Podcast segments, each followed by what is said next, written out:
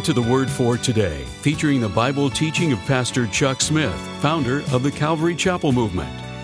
This in depth one hour radio broadcast features a verse by verse study through the entire Bible, as originally taught by Pastor Chuck. Our study today picks up in the book of John, chapter 14, verse 28, as we follow along with today's lesson. Now he said, You've heard that I said unto you that I'm going away and I'm coming again unto you. If you loved me, you would have rejoiced because I said, I'm going to the Father. For the Father is greater than I. If you loved me, Jesus said, you would have rejoiced. I told you I'm going away. If you, if you love me, you would have rejoiced because I told you I'm going to the Father.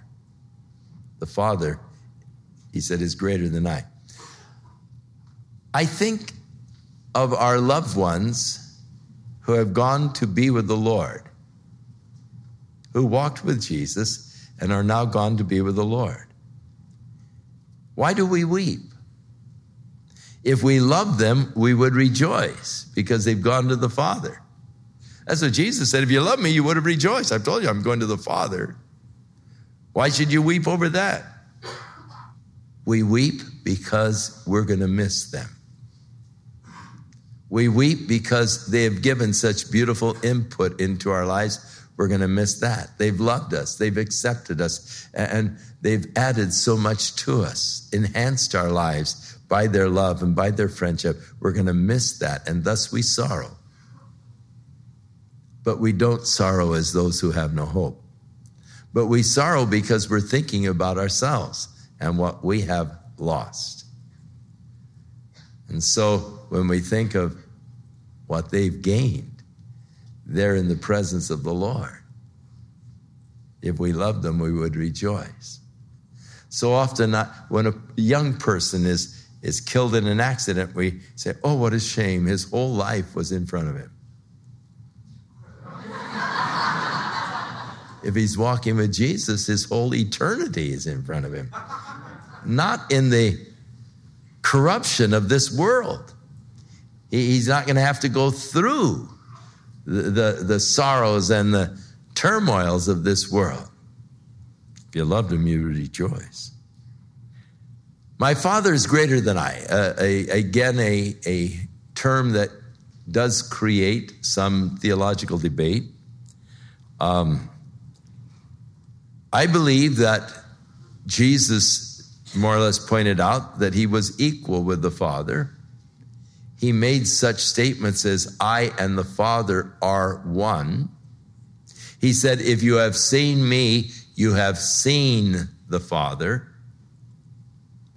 And, and throughout the Bible, the, the, there is that teaching of the equality. He who was in the beginning with God and thought it not something to be grasped, to be equal with God. But right now, Jesus is in a body, and in a body, he is experiencing the limitations of this body. And in this state of being in a body, being subject to the will of the Father, having submitted himself to the will of the Father, to come and dwell in a body in order that he might give his life for the sinners in this limited condition of a human body, the Father is greater than I. If you love me, you would rejoice because I said I'm going to the Father. Now, in the next chapter, he's going to pray, Father, glorify me with the glory that I had with you before the world ever existed. I, I, I want to return to that place. And, and, and, he, he, and he did. But while he's in the limitations of a body, he said, The Father is greater than I. And now he said, I have told you before it comes to pass. I've told you in advance, I, have prophesied to you what's going to take place. That when it comes to pass, you might believe. And that is really the purpose for prophecy in the scripture. It's one of the strongest apologetics that we have that the Bible is inspired by God it is uh, a proof that God dwells outside of time and space. The transcendent God outside of time and space, so that he fills all and in all. Jesus, by ascending to the Father, is no longer limited by space to one area, so that he is with us here tonight. For he said, Where two or three are gathered together in my name, there I am in the midst. So Jesus is with us here tonight. But he is also with the other congregations throughout this time zone who happen to be meeting right now and gathered in his name.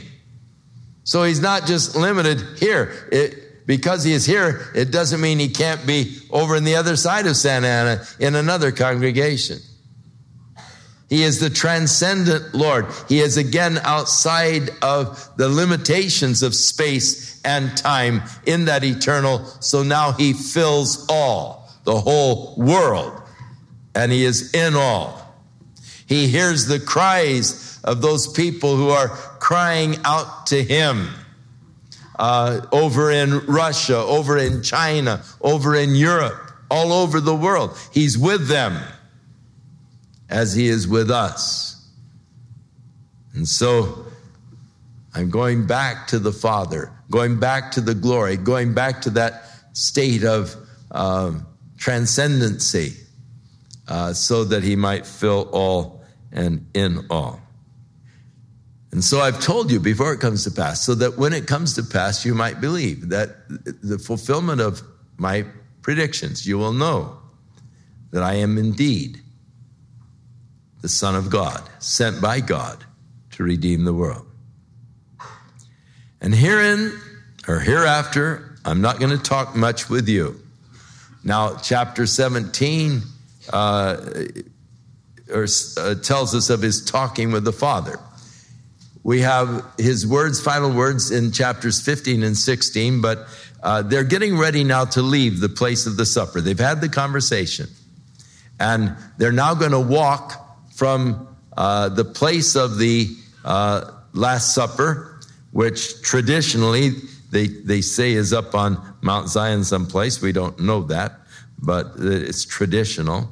And he is going to walk from there, no doubt walking through the temple precincts. Now, during the feast, uh, the temple precincts were open 24 hours and they had big uh, fires and all. The place was lit up. And so he's going to be walking through the temple precincts uh, on the way uh, to the Garden of Gethsemane. And, and he's going to be, as they're walking, talking to the disciples now, and uh, as they're on the way to the garden. But I'm not going to talk to you much anymore. For the prince of this world cometh, and he hath nothing in me but that the world may know that I love the Father. And as the Father has commanded me, so I do. Arise and let's go. So the end of the supper, come on, let's let's go. Uh, but that the world may know that I love the Father. The obedience to the Father, to the will of the Father Yes, he will be praying, Father, if it's possible, let this cup pass from me, but yet submitting, nevertheless, not what I will, your will be done. Now, if you love me, you will keep my commandments, he said. I'm going to prove that I love the Father by keeping his commandments, by submitting to him, that the world may know that I love the Father. And as the Father gave me commandment, so I do. Love is always proved by obedience to the desires of the one that you love. That's the proof of love. Submitting, obeying the desires of the one that you love. Much of what is called love today really isn't love. Much which is passed off for love isn't really love. True love submits to the desires and the wishes of the one that you love, that the world may know that I love the Father. And as he gave me commandments, if you love me, keep my commandments. That's the proof of it. This statement, the prince of this world cometh. Jesus calls Satan the prince of this world. Originally, God created the earth, and thus it belonged to him. It was his by divine right of creation. The earth is the Lord's and the fullness thereof, and all they that dwell therein. But when God created man, he gave to Adam dominion over the earth, over the fish of the sea, the fowls of the air, every moving and creeping thing. I have given it to you, God said. So now, for a time, the earth was man's to take care of, to enjoy. But when Adam sinned, eating of the forbidden fruit, he submitted unto Satan's will and Satan's suggestion. And know ye not to whomever you yield yourselves servants to obey, his servants you become. And so, in yielding to Satan, Satan became the master of this world. And now Jesus addresses him as such the prince of this world cometh, and he has nothing in me. At the beginning of the ministry of Jesus, actually before he began ministering, right after he was baptized by John in the Jordan River, Satan took Jesus, went in the wilderness and there fasted for 40 days and 40 nights. And afterwards he was hungry. Satan came to him and said, you know, command the stone to be made bread. And, and then he took him to a high mountain and showed him all of the kingdoms of the world. And he said, all of these I will give to you and the glory of them if you will bow down and worship me. Jesus didn't say, You don't have them, they don't belong to you, they're mine. He acknowledged that Satan's offer was legitimate. You see, he had come to redeem the world back to God. He had come to pay the price of redemption. Satan was saying, You don't have to take God's path to the cross. You can have immediate fulfillment. I'll give it to you now. Just bow down and worship me. Same thing that Satan is saying to many people today. You don't have to deny yourself and take up the cross. You can have immediate fulfillment. Just worship me. And he, and he holds out this attractive alternative of the world. And so Jesus calls him the prince of this world. He's coming, but he said he has nothing in me. Doesn't have anything on me. He doesn't have any you know, I'm going the way of the Father. I'm going to pay the price of redemption. I'm going to prepare a place for you, and then I'll come and receive you unto myself. Don't let your heart be troubled. You've got a glorious future ahead of you. It's with me eternally. Let's turn now to John's Gospel, chapter 15, as we continue our journey through the Word. In verse 31 of chapter 14, Jesus is at the site of the Last Supper with his disciples. After the supper, they've been in discussion. As we were studying the 14th chapter, we find that they were asking Jesus questions and he was answering their questions, just sort of that fellowship after dinner around the table as you're just sort of talking about issues. But now Jesus in verse 31 said, But that the world may know that I love the Father, and as the Father gave me commandment, even so I do. Arise and let us go hence. Jesus was talking about his journey now to the cross that the world may know that I love the Father, and as the Father hath given me commandment, even so I do. Arise and let's go. he's going to the cross. Going first to the Garden of Gethsemane, where the soldiers will arrest him, take him to the house of Caiaphas, the high priest, and then to Pilate, then to the cross. In Philippians chapter 2, it tells us that though he was in the form of God and thought it not robbery to be equal with God, yet he humbled himself or emptied himself and came in the form of a man. And as a servant, he was obedient unto death, even the death of the cross. As the Father gave me commandment, even so I do. The Father sent him in the world to become a sacrifice for our sins. This was the Father's commandment or will for his life. So we leave now the upper room. And beginning with the 15th chapter, Jesus begins his journey with his disciples to the Garden of Gethsemane. It is possible that they passed through the Temple Mount area. During the feast of the Passover, the gates of the temple were left open. And on the gates of the temple, there were these golden grapes clustered uh, as ornamentation on the gate.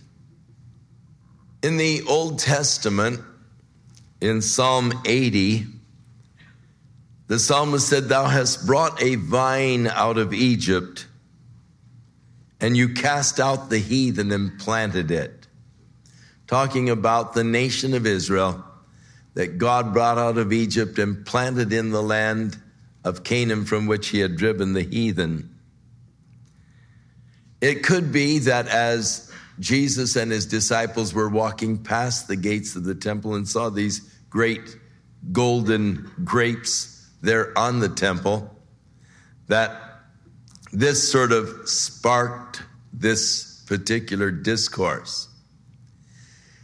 It is also possible that they were just passing down the slopes of Ophel and that they were passing through some grape vineyards.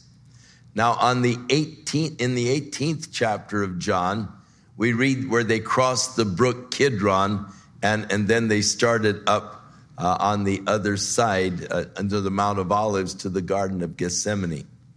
So either on the slopes of the hillside going down into the Kidron Valley or perhaps the gate of the temple, Jesus said to them, I am the true vine. More literally from the Greek, I am the vine, the true which would give the implication that there is a false vine. I am the vine, the true. Many of the Old Testament prophets, Jeremiah, Ezekiel, Isaiah, Hosea, all spoke of the nation of Israel as the vine. In Isaiah chapter 5, he said, Now I will sing to my well beloved a song of my beloved touching his vineyard. My well beloved hath a vineyard in a very fruitful hill, and he fenced it and gathered out all of the stones thereof, and he planted it with the choicest vine. And he built a tower in the midst of it, and he also made a winepress therein, and he looked that it should bring forth fruit, grapes. But it brought forth wild grapes. And now, O inhabitants of Jerusalem, men of Judah, judge, I pray you, between me and my vineyard. What could have been done more to my vineyard that I have not done? Why is it that when I looked that it should bring forth grapes, that it brought forth wild grapes? And go to, and I will tell you what I'm going to do to my vineyard. I will take away the hedge from it, and it shall be eaten up, and I will break down the wall thereof, and it shall be trodden down. And I will lay it waste, and it will be pruned. It will not be pruned nor digged, But there shall come up briars and thorns, and I also command the clouds that they rain no rain upon it. For the vineyard of the Lord of hosts is the house of Israel, and the men of Judah his pleasant plant. And he looked for judgment, and behold, there was oppression. He looked for righteousness, but behold, there was the cry of the oppressed. So, uh, the nation of Israel, God said, That's my vineyard. But he was going to let it go waste. Now, Jeremiah chapter 2, verse 21, Jeremiah said, Yet I have planted thee, God is speaking to Israel, I have planted thee a noble vine, wholly a right seed. How then are you turned into a degenerate plant of a strange vine unto me? Hosea 10:1 said, Israel is an empty vine. He bringeth forth fruit unto himself. According to the multitude of his fruit, he hath increased his altars. According to the goodness of his land, they have made goodly images.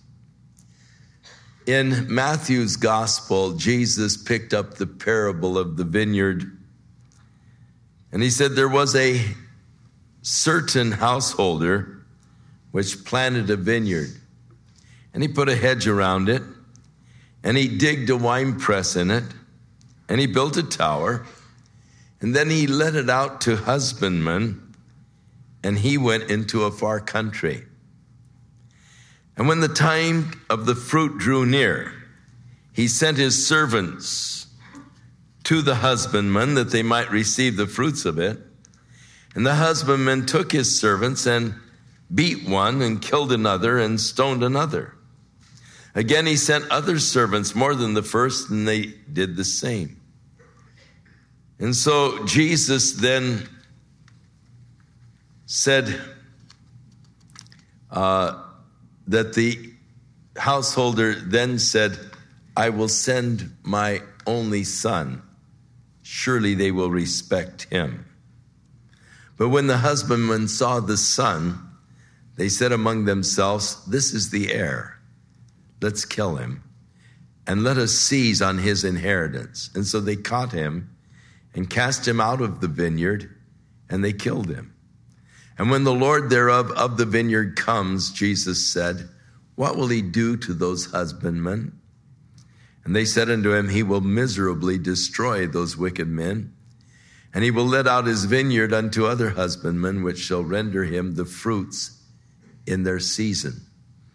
So Jesus is speaking of the nation of Israel, God's vineyard. He wanted the fruit. God sent the prophets. The husbandmen were actually the religious leaders that were supposed to be developing the people's relationship with God so that they could bring forth fruit unto God, unto the praise of God. But the religious leaders had become corrupted. So God sent his prophets. Some of them they stoned, others they imprisoned. And so then the only son, of course, would be Jesus. God said, I'll send my only son. They'll respect him. But they said, let's kill him. And then the vineyard will be ours. So they slew him he said, What will then the house, the husband or the householder do? The Lord. And they said, He will cast out those miserable husbandmen. He'll let out his vineyard to others. So that Jesus is now saying that he, that he is the true vine, the Father is the husbandman. And that now you, the church, the disciples, you will now become God's vineyard. You will become the branches. You will become that which will bear the fruit that the Father is seeking. So I am the true vine. My Father is the husbandman. It's been taken away from those who he had given it to, and now the father takes the responsibility of developing the vineyard. And every branch in me that beareth not fruit, he taketh away. That is the pruning, the cutting off of those branches that don't bear fruit. But every branch that bears fruit, he then cleanses it or purges it that it might bring forth more fruit. The purpose of God for your life is that you bring forth fruit that is pleasing unto God. If you don't bring forth fruit, then Jesus said, You will be cut off. Every branch in me that bringeth forth not fruit, he taketh away. It's cut off. But if you're bearing fruit, then the Lord wants you to bring forth more fruit. And so he begins that cleansing process. Now you are clean, Jesus said in the next verse, through the word that I have spoken unto you. The word of God, a cleansing power in our lives, keeping us from sin, guiding us in the path of God, helping us that we might bear more fruit as we are washed and cleansed by the word. Jesus said, Abide in me, the process by which I can bear more fruit. Abide in me, and I in you, as the branch cannot bear fruit of itself except it abide in the vine. No more can you except you abide in me. That is declaring again that the fruit that God wants from our life is not something that we can produce ourselves.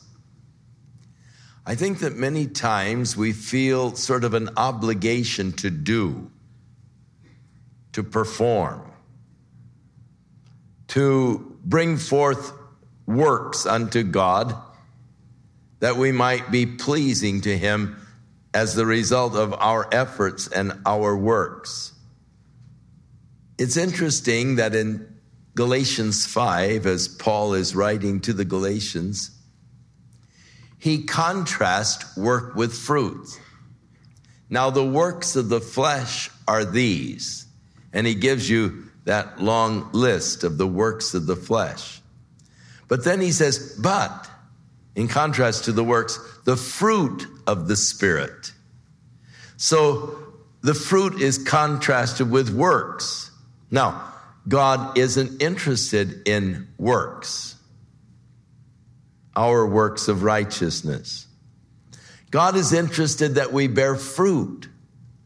And fruit comes from a relationship, abiding in Christ, Christ abiding in me. The natural result of that is going to be my life is going to bring forth the fruit that the Father desires. It comes automatically by abiding in Christ. Now, Jesus is saying to his disciples, I am the vine, and you are the branches.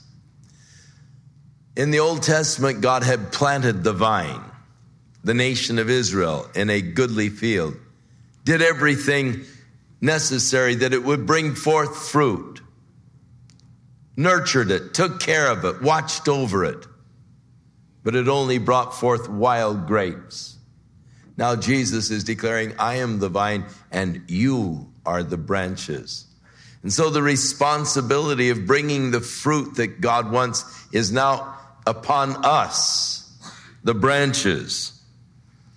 And he that abideth in me, Jesus said, and I in him, the same will bring forth much fruit. Again, the secret is abiding in Christ and Christ abiding in you.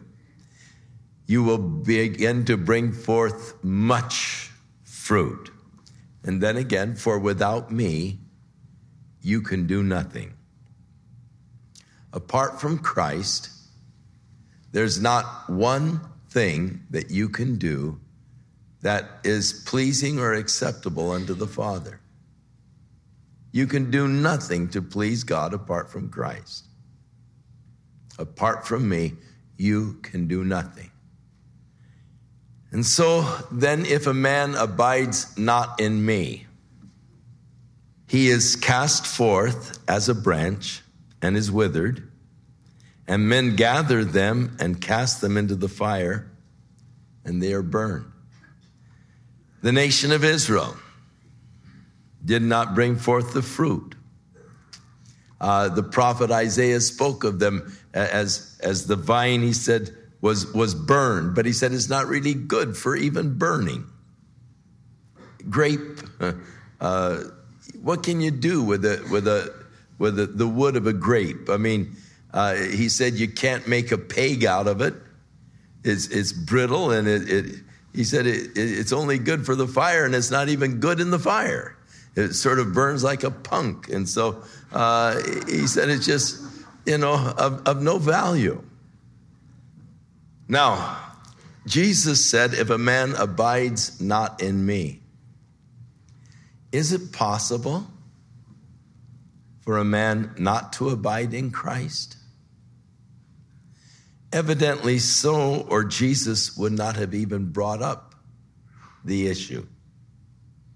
If a man abides not in me, he is cast forth as a branch and is withered, and men gather them and they cast them into the fire and they are burned. But if you abide in me, so rather than getting into the theological aspects or debate, just abide in Christ and there's no problem. You don't have to worry about the issues. And for one, I have no intention of ever doing anything but just abiding in Him because I know that apart from Him, I can do nothing. He is my life, He's everything. And thus, abiding in Him is all important to me. And I have no intention of ever doing anything other than that. So if you abide in me and my words abide in you. Now, here he is saying, if my words, later, earlier he said, if you abide in me and I abide in you, then you'll bring forth much fruit. Now, if you abide in me and my words abide in you, you shall ask what you will, and it shall be done unto you. Now, here in the final discourse that Jesus has with his disciples, he's giving to them some extremely broad promises concerning prayer. Back in the 14th chapter, verse 13, he said, And whatsoever you shall ask the Father in my name, that will I do. That whatsoever, I mean, that's pretty broad. Whatsoever you shall ask the Father in my name, that will I do that the Father might be glorified in the Son. If you shall ask anything, anything is a pretty broad term. If you ask anything in my name, I will do it. Now he is giving some limitations. If you abide in me and my word abides in you, you can ask what you will, and it shall be done unto you. Now, there are those who take these broad promises of Jesus concerning prayer and they twist them and they teach that you can have anything you want. And they are speaking now generally in a fleshly kind of carnal way. That is, you can have any kind of carnal desire that you might have for a sports car or for a big bank account or for a yacht or, you know, any of these things to consume on your own lust. And, and that's not what Jesus is saying. If you abide in me and my words abide in you, then you can ask whatever you will. but it follows that what I ask will be in harmony with Him and His will. Because to be a disciple of Jesus, the first thing I have to do is deny self. So these promises, these broad promises that Jesus makes concerning prayer, is not opening the door for prayer to be a means of accomplishing selfish ends, but there are doors open to accomplish the purposes of God that now become the chief desire of my heart. The psalmist said, Delight thyself also in the Lord, and he will give you the desires of your heart. That's been misinterpreted or misquoted in a way. If you delight yourself in the Lord, the psalmist isn't saying he's going to give you the fleshly desires of your heart, but he will give you the desires of your heart. That is, he will put his desire in your heart. If you delight yourself in the Lord, he then plants his desires in your heart. God said to Jeremiah, the day is coming, saith the Lord, when I will no longer write my law on the tables of stone, but I will write them in the fleshly tablets of the heart. So God inscribes his law, his will, his purpose in my heart. He makes that my longing, my desire. That's why doing the will of the Lord is such a pleasurable, exciting thing because he has first of all worked in me, planting his desire in my heart, making that the longing of my heart. Oh, I wish I could live in Hawaii. and, so, where did that desire come from? Well, be careful now. This one's tough. But you don't know. You see, it could be that God has put that desire there because He's calling you to Hawaii. So be open. but be careful. Make sure you really, you know, have discernment on this one. Uh, I would have to confess it would be very hard for me to have discernment. But it's wonderful how God does work and prepares our hearts for that which he wants for us to do.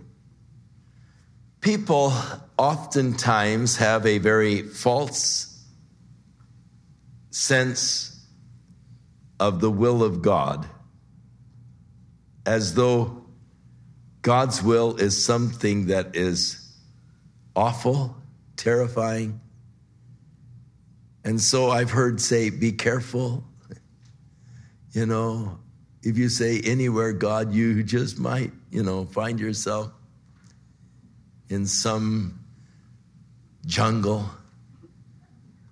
filled with all kinds of poisonous reptiles and parasites and everything else, you know. And so you, have got to be careful when you, you know, say, Lord, your will be done. As though God is going to then make you do some horrible, terrifying thing that is going to just put your life in, in, in total terror, living in fear and terror. If God is going to call you to, say, Irian Jaya or New Guinea to work among the native people there, you can be sure that He will, first of all, give you a desire and a longing and an intense interest in bugs. My son Jeff and I were in Irian Jaya, and we met a couple of young men there. In fact, we flew in to the mission station of this one young fellow good looking fellow, had two small children, brilliant fellow, college degree. When we, he's 120 miles from the closest road. So we had to fly in. And the pilot buzzed the field once to see what direction the wind socket was because you can only land one direction. If the wind socket isn't for you, you just have to come on out. But the wind socket was coming downhill, so we were able to land. But the fact that we had buzzed the field once, by the time we landed, both sides of the runway were lined with the, the naked natives who, when the plane stopped, came rushing up to the plane and they greeted us very warmly. They later showed us around the village. Beautiful spot up in this canyon. There are two streams that converge, beautiful, crystal clear water. And uh, he showed us the little uh, water system that he had developed for his house, uh, where he piped it from upstream, where he had the gravity flow of this crystal clear water into his house. And uh, he turned to us, and his face was just beaming. And he says, Tell me, tell me. Look what happens when you yield yourself to the will of God. He puts you in the most beautiful spot in the whole world to raise kids. He said, This place is fabulous. I mean, he was absolutely in love with it. And that's what God does. He plants his desires in your heart.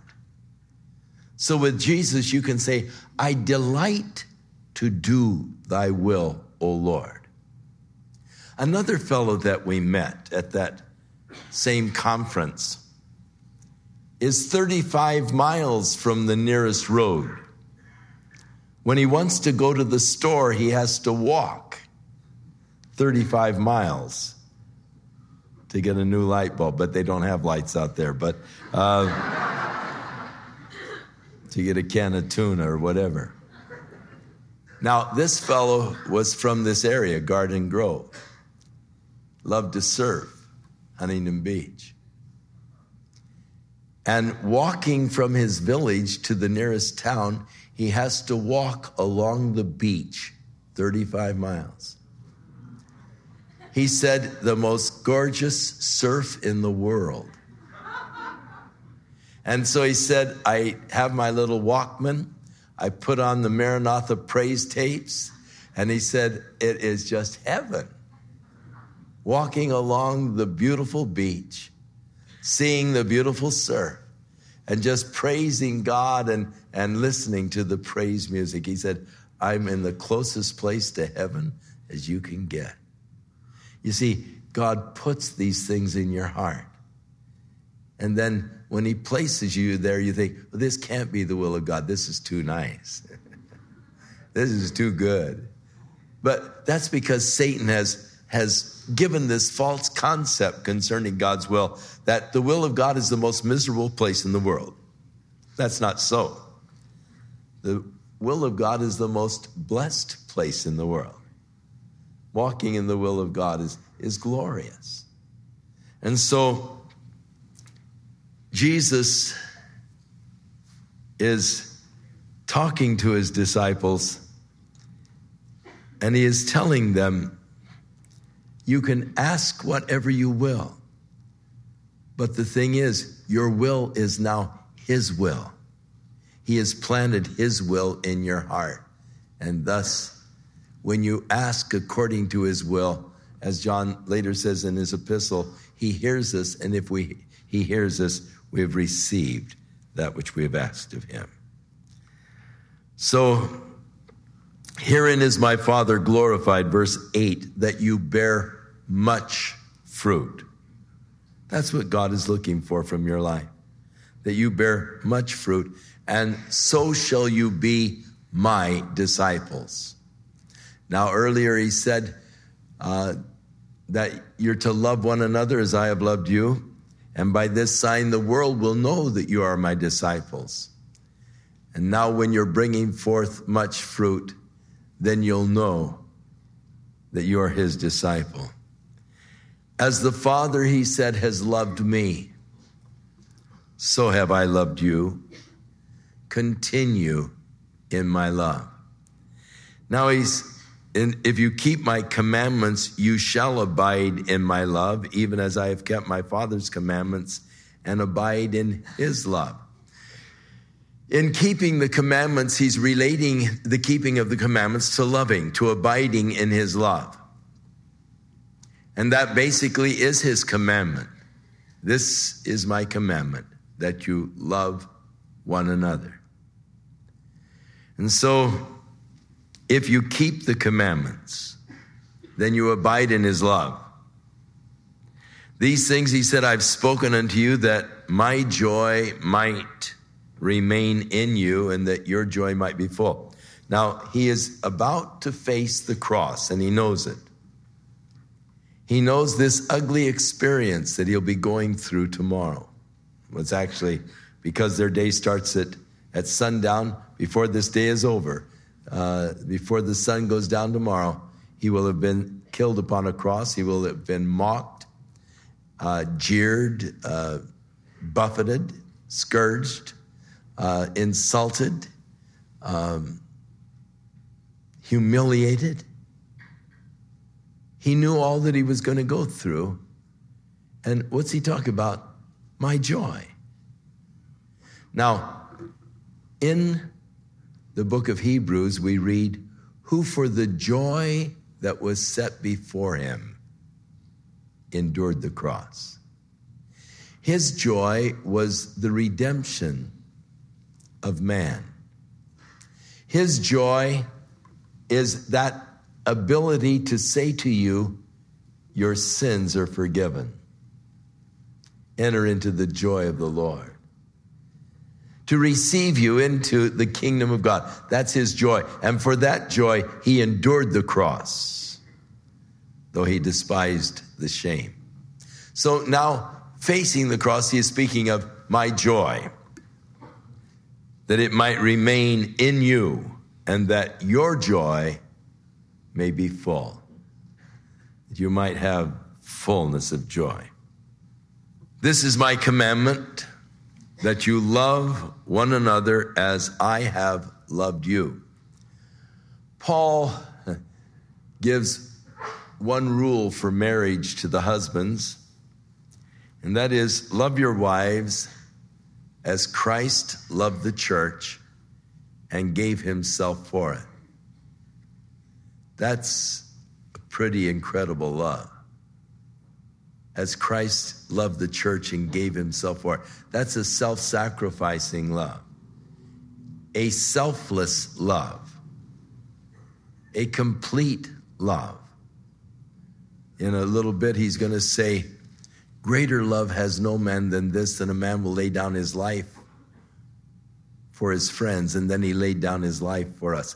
So that's how husbands are to love their wives, but that's how we're to love each other. This is my commandment that you love one another as I have loved you. Now, again, as we go to 1 Corinthians 13, the kind of love he is talking about is described there. It's also described in Galatians 5:22 where Paul speaking of the fruit of the spirit. The Father wants you to bear fruit. He wants you to bear much fruit.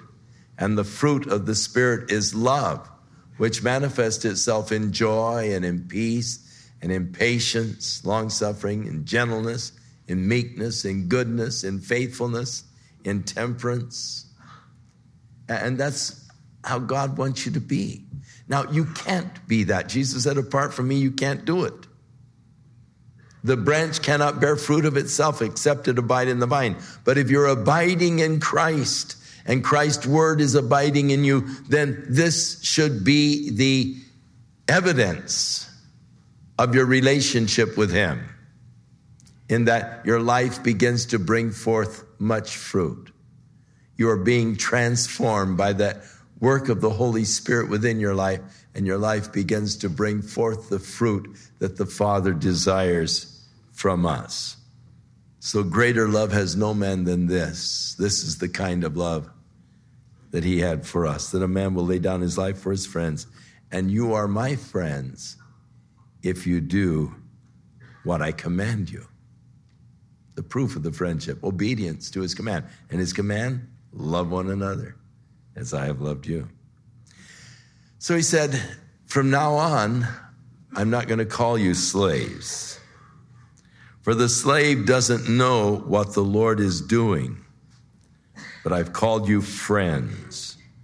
For all things that I have heard of my Father, I've made known unto you. So I'm going to call you now my friends, not my slaves. You're my friends. It's interesting, though, that each of them, as they referred to themselves in their later writings, referred to themselves as slave. Paul, a bondslave of Jesus Christ, and James, a servant of Jesus or bondslave of Jesus Christ, and Jude, a bondservant of Jesus Christ, Peter, a bondservant. They, they referred to themselves still as bondservants, but the Lord said, I'm going to call you my friends.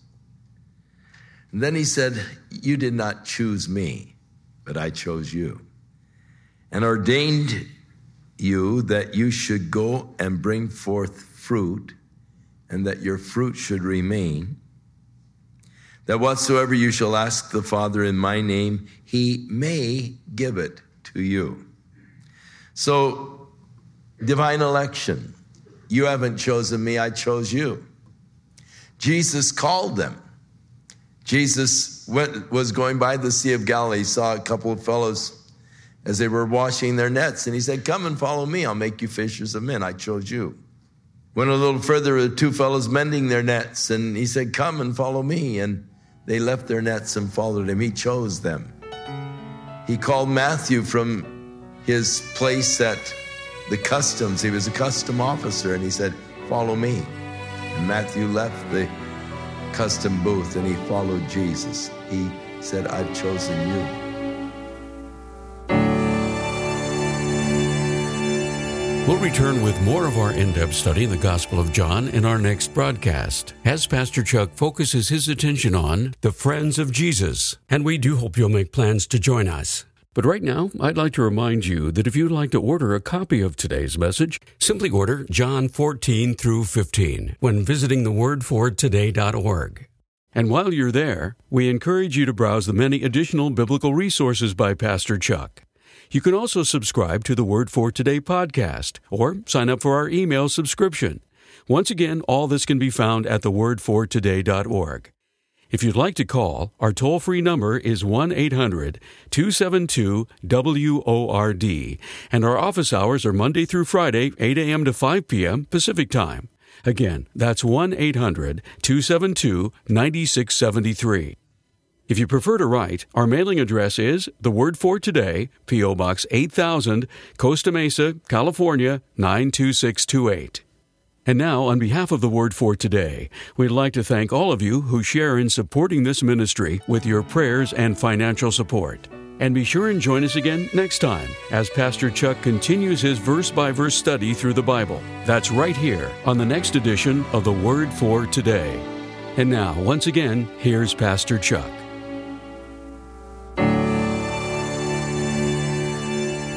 Father, we thank you for the hope that we have in Christ Jesus tonight. And for these words of comfort from Jesus to those with troubled hearts, those who are worried about the future, those that don't know about tomorrow. Lord, we thank you for the Holy Spirit who's come alongside, who has been sent alongside of us to help us. We thank you, Lord, for your presence with us. We thank you, Lord, for the way you've just manifested yourself to us in so many special ways. Thank you, Lord, for your peace, your love. How blessed we are.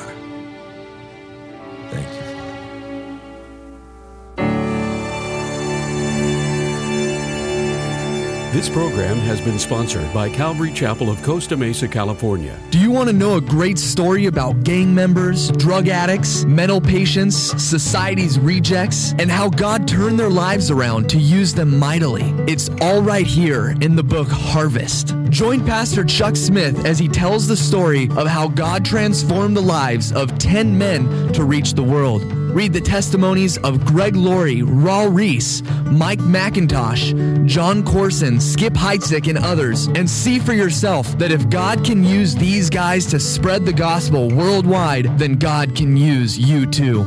To read a sneak preview of the book online, visit thewordfortoday.org or call The Word for Today at 800 272 WORD.